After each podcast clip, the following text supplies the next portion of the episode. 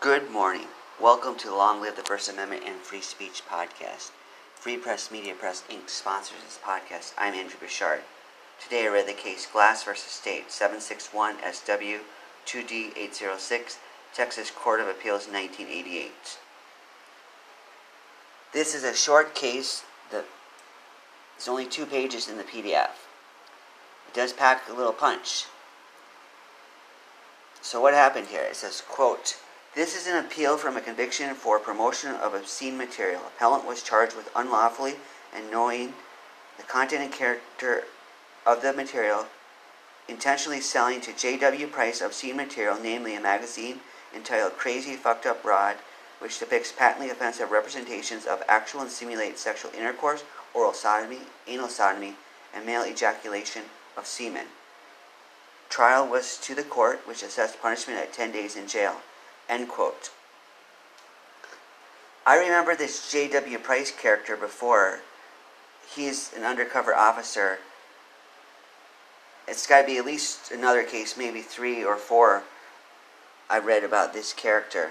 So he is doing some bad stuff. Has any of you read the Crazy Fucked Up Broad magazine?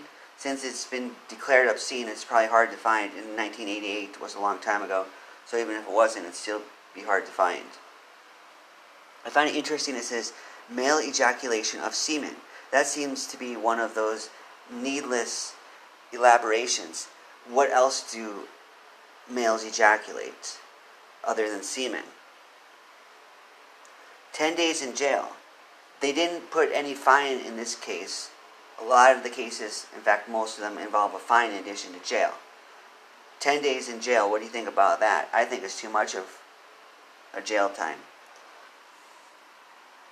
There was only one issue of contention here, and it was as follows quote, Appellant contends that certain depictions of the magazine were covered by stickers that prevented a person from seeing portions of the cover and that the magazine was sealed. End quote. They say also, quote, knowledge of the content and character of received material may be shown by direct or circumstantial evidence, end quote.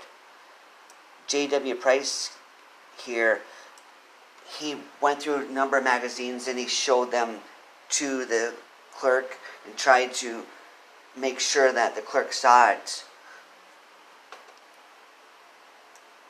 including that crazy fucked up broad one.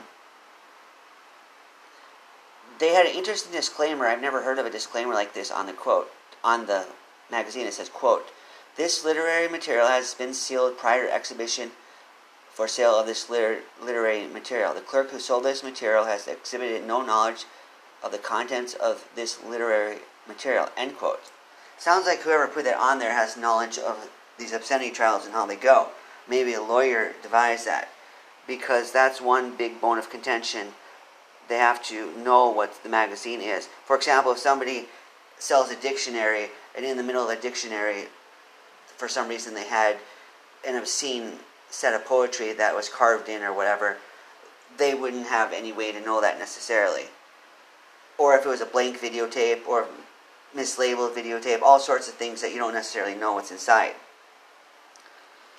Unfortunately, the court didn't buy this. They said, quote, we find that a rational trier of fact could conclude from the cumulative evidence in this case beyond a reasonable doubt that the appellant knew the nature of the business where she worked and the content of the character of the magazine she sold.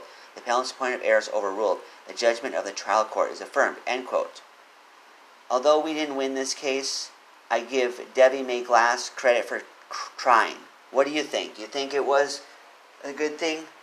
What do you think about what happened here? May we keep fighting. Good job, Debbie Glass. You very well may have entered First Amendment heaven, which is where we should strive to enter. If we keep advancing the First Amendment and opposing obscenity, we very well may end up there too at the end. How will you advance the First Amendment, freedom of speech, and third parties today? Long live the First Amendment and free speech. Goodbye.